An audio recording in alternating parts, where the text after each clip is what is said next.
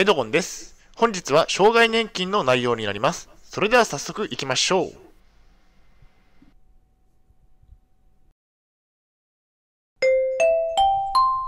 はい、H キャプチャンネルにようこそ。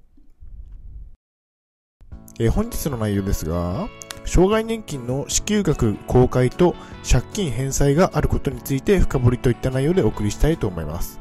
前提条件としましては、え現在私は統合失調症を患っています。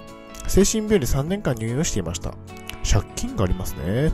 大変申し訳ないのですが、ポッドキャストの方は写真が見れないのでご了承ください。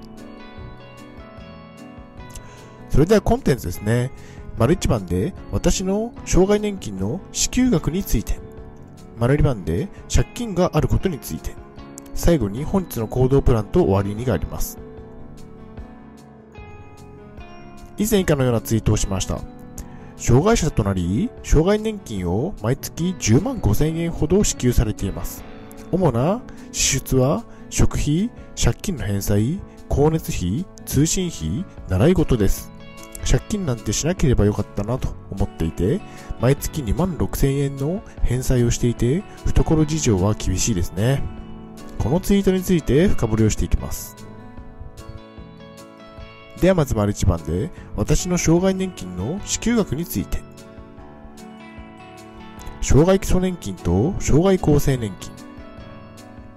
私は20代の時と30代の前半の時に働いた経験があります。長続きはせず、8社くらいを転々と転職をしていました。一番長く続いた職場は5年ほど在籍していましたね。短い会社は2ヶ月ぐらいでした。嫌になったらすぐに辞めていましたね。まあ、8社合計で7年から8年くらいの働いた経験があります。ですので、障害基礎年金と障害厚生年金の両方を受給できていますね。障害年金の支給額について。障害基礎年金と障害厚生年金の両方を合わせて月に10万5千円ほどを受給できています。一人暮らしをするのは難しいかもしれませんが、グループホームでも良ければ生活ができるくらいの金額ですね。グループホームには3年間くらい住んでいて、障害年金の中でやりくりをしていますね。大まかな支出について。大まかな支出は、食費、借金の返済、光熱費、通信費、習い事。かっこ2022年時点で習い事はしていません。です。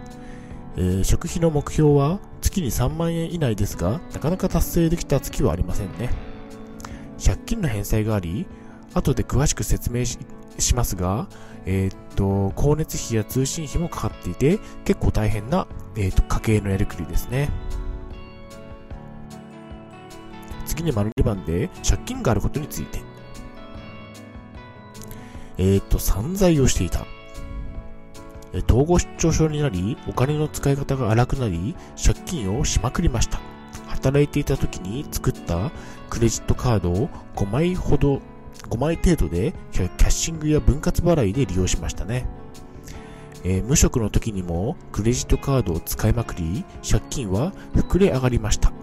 借金は5社から200万を超える額を借りました。今考えれば恐ろしいことをしていたなと思いますね。今になりツケが。今になってツケが回ってきています。障害年金しか収入はないので、キツキツの生活なのに、さらに借金の返済が毎月2万6千円もあるんですね。えー赤字になる月もあり、借金はするものではないと実感していますね。今は節約生活を心がけています。統合失調症と借金について。私は統合失調症になってからお金の使い方が荒くなりました。ですので今、統合失調症の方はお金だけは使いすぎないように気をつけてください。借金をするのは避けた方が無難でしょう。どうしても仕方がない時はあると思いますので、借金を、えーしすぎないことですね。結論としましては、借金はなるべくしないようにしましょう。後で返済が大変になりますよ。はい、お疲れ様でした。ありがとうございました。それでは本日の行動プランに入っていきたいと思います。借金はしないようにしましょう。毎月の2万6000円の返済はかなり大変ですね。早く完済をしたいと思っていますね。借金はするものではありません。できる限り借金はしない方が良いですね。将来の自分からお金を借りているのと同じですね。えっと、まあ、障害年金しか収入がない状態で、えっと、2万6000円の返済をするのするのはかなり大変で、えー、きつきつな生活になっているということですね。まあ、これからも節約を継続していければいいかなというふうに思ってますね。それでは本日の振り返りに入っていきたいと思います。本日は、障害年金の支給額公開と借金返済があることについて深掘りといった内容でお送りしました。丸一番では、私の障害年金の支給額について、毎月10万5千円ほどであることをお伝えしました。丸2番では借金があることについて、返済の2万6千円はきついということをお伝えしました。はい、最後に終わりにです。最後までご覧いただきありがとうございます。ブログ h キャップも4年間応援しています。Twitter もやってます。チャンネル登録にボタンを押していただけると嬉しいです。また次の動画、ポッドキャストをお会いしましょう。病気の方は無理をなさらずお過ごしください。